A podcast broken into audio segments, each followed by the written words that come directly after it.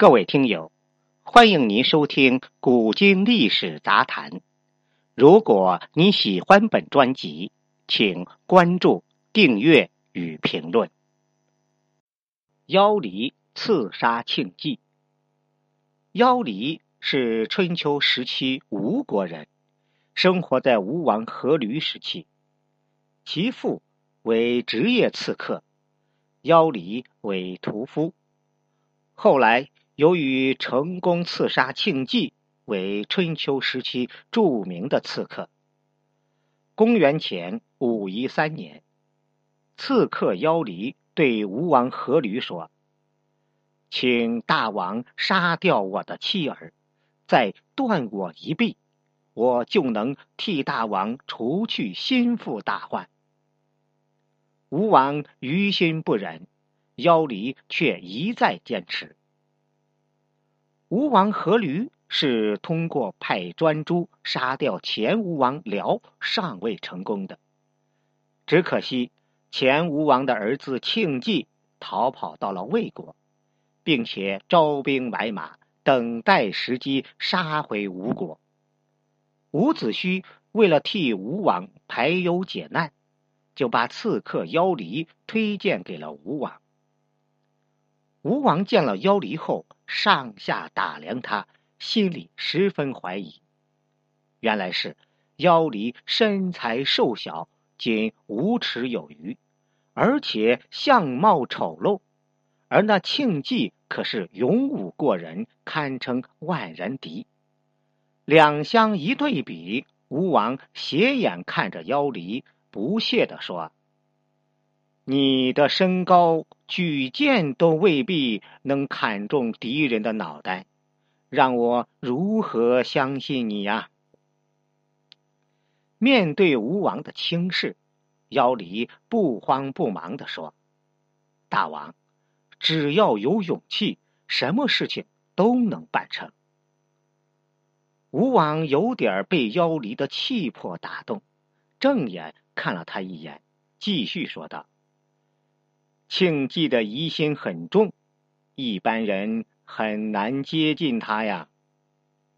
妖离信心满满的说：“大王，只要杀掉我的妻儿，再断我一臂，便可消除庆忌对我的疑心，我就有机会接近他。”吴王左右为难，说道：“你帮我除掉敌人。”我怎么忍心杀掉你的妻儿呢？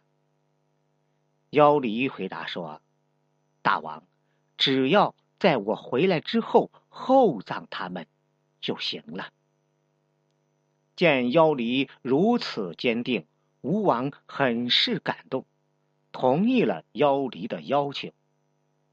这个时候，吴王唤来伍子胥。一起商量如何上演这出苦肉计。一日在朝堂之上，妖离故意顶撞吴王，吴王大怒，命令侍卫把他推出去，并且斩断妖离的一只手臂，然后投入监狱。没过几天，伍子胥又设计让妖离逃走，吴王再次震怒。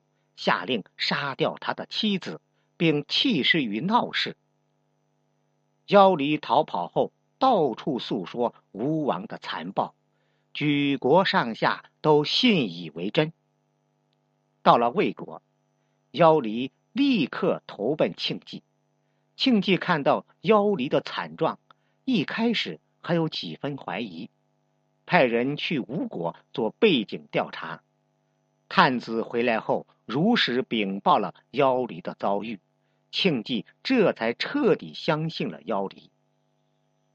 两人在相处的过程当中，庆忌慢慢的将妖离视为心腹，并且让他训练士兵、打造战船，妖离则不动声色，耐心的等待最佳的时机。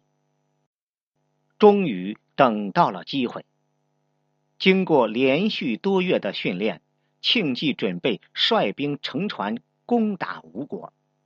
上船后，妖离为了制造刺杀机会，故意对庆忌说：“公子，你应该亲自坐在船头，这样可以鼓舞士气。”庆忌听从了妖离的建议，独自一人走到了船头。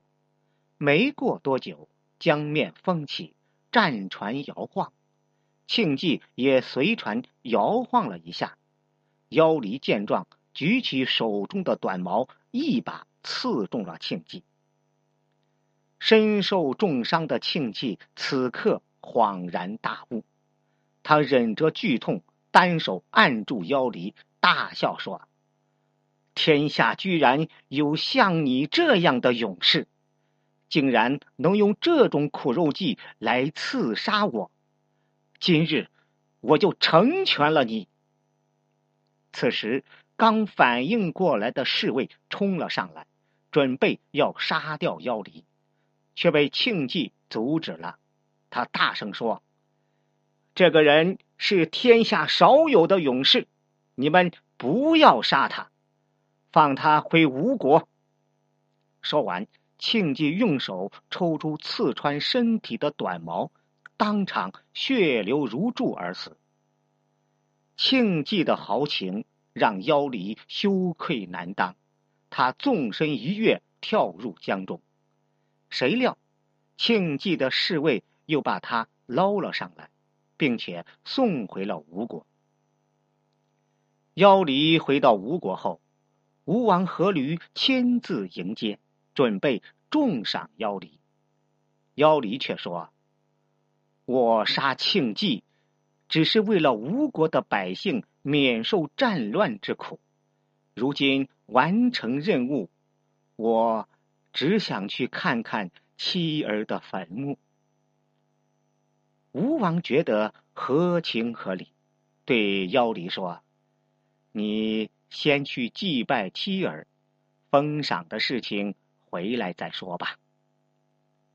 妖离只身一人来到妻子的坟墓前，仰天长叹：“我为了杀庆忌，却把你们给害了。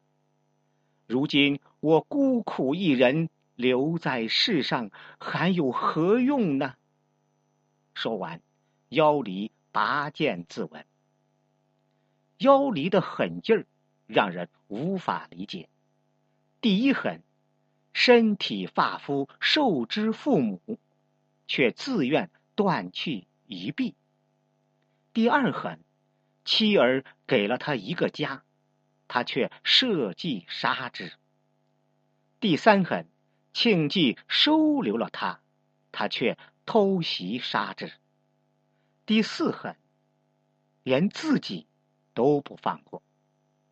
所以，司马迁的《刺客列传》里没有他，倒是冯梦龙在他的《东周列国志》里提了一句：“妖离贪名刺庆忌。”妖离的初衷到底是为了百姓安宁的大义，还是为了名垂青史的死心？估计。只有他自己知道了。一个人想成事，可以像魔鬼一样行动，但必须要像上帝一样思考。